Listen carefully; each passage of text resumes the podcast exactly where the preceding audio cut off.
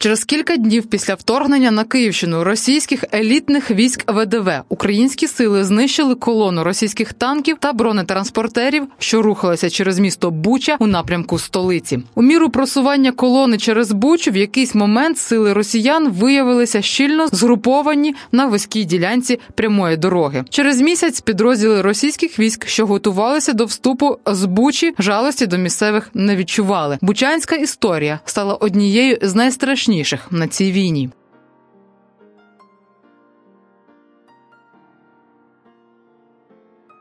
За перші тижні війни тисячі українців вимушені були стати біженцями як всередині країни, так і за її межами. Тисячі українців загинули серед них кілька сотень дітей. Тисячі українців стали волонтерами, які допомагають вимушеним переселенцям, військовим, територіальній обороні. Один одному мене звати Дарія Бура, і разом з агенцією Бітюк Медіа ми розкажемо про усіх цих людей у подкасті Вижити.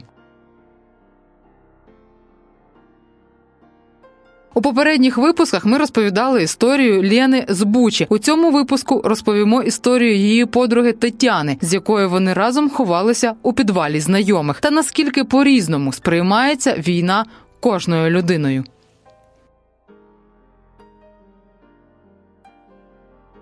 Я была уверена вот на 101%, что этого не будет. Киев, как это, вот кому вообще в голову придет в 2022 году напасть под каким-то предлогом. Вот какой может быть предлог, чтобы напасть на Ки? Каким, каким это вообще образом? Ну, это вот сюр какой-то был для меня. В 5 утра звонок от, от генерального директора моего с работы.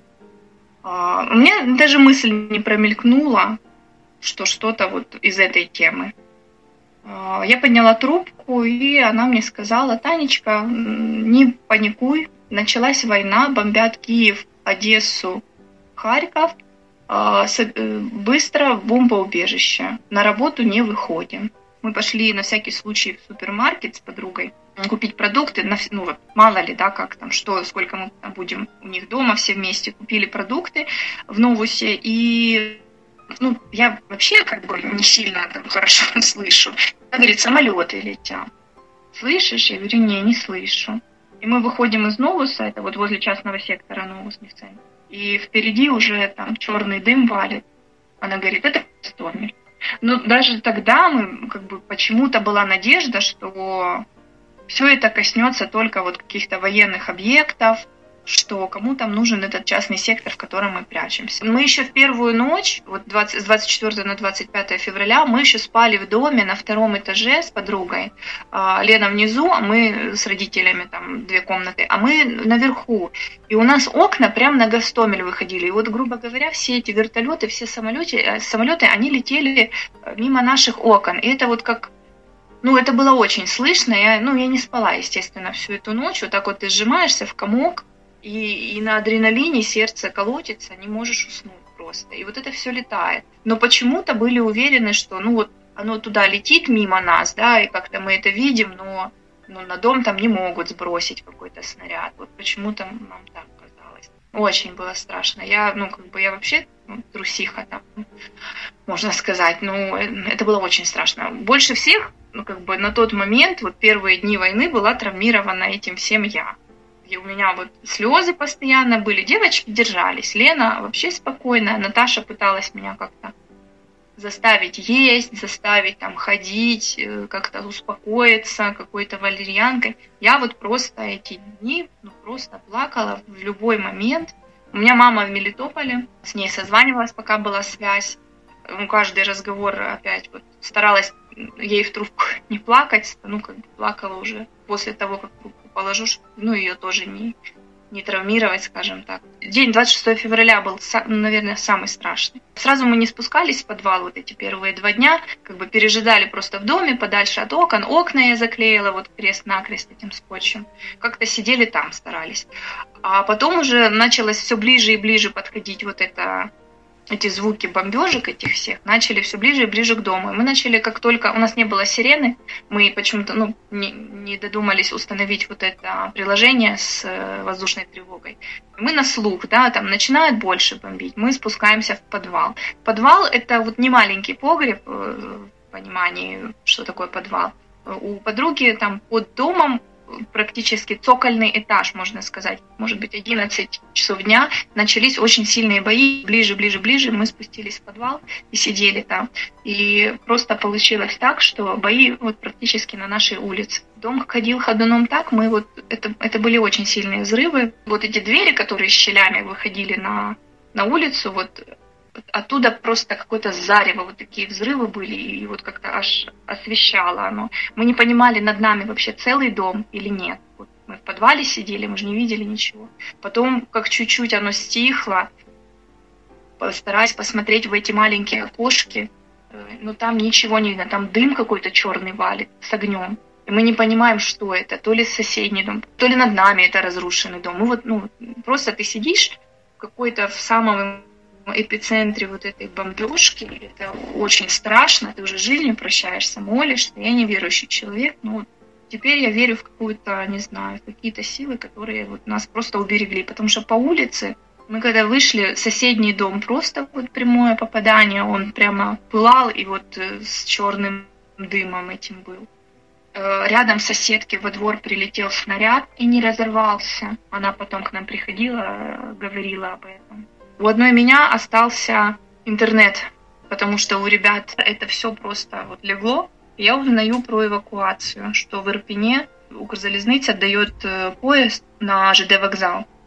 И люди там садятся и уезжают в Киев на железнодорожный вокзал. И вот эту эвакуацию первую мы просто, я пропустила. Я очень жалела об этом, что я не пошла пешком. Я почитала, что действительно на поезде на этом уехали люди в Киев. И, ну, я очень плакала. Вот. И уже рано утром я начала там перебирать чемодан и говорю, Наташа, я пойду. И она вот так, глядя на меня, говорит, ну, с родителями поговорила, ее родители благословили на это, потому что она боялась их тоже оставить там. А, и мы решили вдвоем идти. Лена на тот момент оставалась еще там. Нам нужно было пройти до конца улицы, пройти перекресток, и там был торговый центр «Жираф», это вот уже на границе с Ирпенем. Он уже был сожжен к тому моменту. И вот его проходишь, и там уже наш украинский блокпост. Э, впереди, ну, может, метрах в 50, э, там, по-моему, семья какая-то из трех человек шла. И вот мы за ними, потому что мы сильно-то и не знаем, куда идти. Направление посмотрели по карте и идем тихонько с ней. Чемоданы несем в руках, чтобы колеса не, ну, не, не шумели. Вот даже так. Она кота взяла в рюкзак, сумку, я чемодан, и вот мы идем. И подходя к перекрестку, мы слышим справа вверху там девятиэтажка, немного дальше, там метров, метрах, наверное, в двухста. Ну, я сейчас плохо так сейчас тебе скажу в метражах, ну вот в, в обозримом горизонте девятиэтажка. И там начинаются автоматные выстрелы. И вот какой-то такой звук, как э, такой жух, такой жух прямо. Я, ну, я, я не знаю, как тебе передать его. Вот что-то свистит. И прямо вот над головой, вот прямо у тебя над лбом свистит что-то. Я говорю, Наташа, это пули. И мы вот так с ней присели прямо на дороге на этой. И что делать? Я как-то пытаюсь чемоданом закрыться вот с этой стороны, справа, откуда этот звук. Ну, понимаю, что чемодан пластиковый, там, ну, это, это не то. Там стоит э, бетонный столб, мы к нему как-то, ну, два, две девочки в, за одним столбом не спрячемся. И мы как-то переползли к забору и вот сели, и вот это вот, там пули видно было прямо на этом перекрестке, как они рикошетят и падают в воду, эти пули. Мы вот так сели возле забора и вылетают из э, переулка, то есть не по той улице, по которой мы шли, а с перпендикулярной улицы три машины на очень быстрой скорости, и вот эти пули, они им вслед. Это просто расстреливали эти машины. Машины не военные, машины там маленькие, ну, пассажирские, как это, цивильные, да, цивильные машины. Вот три машины, они очень-очень быстро ехали. Видимо, кто-то из Бучи, вот той, которая ближе к Ворзелю, пытался выехать, и их начали просто обстреливать из этой девятиэтажки. Потом читали, что уже в девятиэтажке этой кадыровцы зашли, и оттуда они вот это вот стреляли. Мы вот в эту перестрелку попали. И нам надо как-то перейти этот перекресток, потому что вот эта семья, которая впереди шла, они перешли его. И нам надо, говорю, давай перебежим. Наташа говорит, бежать нельзя ну, это может как-то там, не знаю, спровоцировать. И мы вот, ой, закончилась эта перестрелка, и мы на каких-то вот таких ватных ногах абсолютно просто начинаем переходить этот перекрест. Дошли до нашего блокпоста, там наши военные.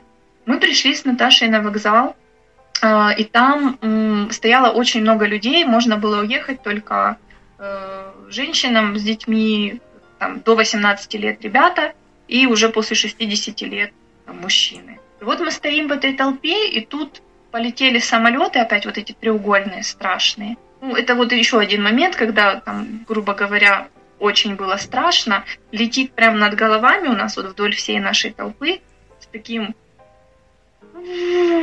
вот с таким вот гулом летит просто снаряд, и так вот в 50 метрах от толпы разрывается, падает. Валит черный дым, мужчины кричат, вот, которые в форме тероборона, наверное.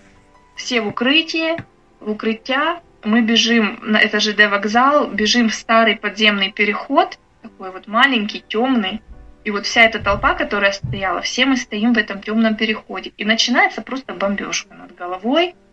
Э, у меня был контакт девочки-волонтера, и она говорит, что выходят через Романовку, через взорванный вот этот Ирпенский мост, там внизу как-то можно под этим мостом пройти. И вот у нас только эта информация была, и Наташа говорит, ну что, идем в Романовку пешком, ну, а сверху бомбят. Ну, я говорю, ну давай как-то этот, и мы все остались, люди там много, кто остался в, в этом переходе, и мы просто выбегаем, чтобы в Романовку как-то бежать.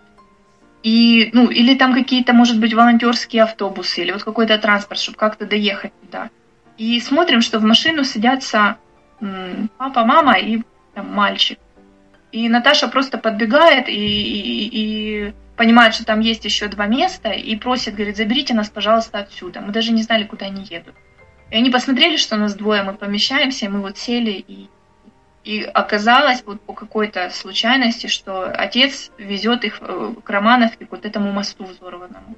Поворачиваемся на Ирпень, а он просто черный, вот как апокалипсис какой-то. Знаешь, фильм вот этот страшный, все в черном дыму. Там, где был этот вокзал, там, где дальняя часть Ирпеня. И мы въехали в Киев, а в Киеве, ну, типа, жизнь идет. Вот люди по улице ходят. У меня было первое время, я в помещение заходила, искала несущие стены, за которыми можно вот в случае чего там по правилам где-то спрятаться. Подальше от окон, за, за двумя несущими стенами. Вот постоянно я искала эти стены. И боялась, что начнут бомбить вокзал, что начнут бомбить поезд. Ну вот, э, эти страхи меня вот не отпускали даже после того, как я выехала из Украины очень долго. Раньше, когда я говорила, что я из Бучи, все, ой, какой красивый город. А сейчас, когда ты говоришь, я из Бучи, все так, Ой, ну, я не представляю, как это можно простить, как они себя оправдают, как они вообще найдут себе какие-то оправдания, ну, почему так произошло. И таких оправданий их не существует. Ну, они не могут себя оправдать никак.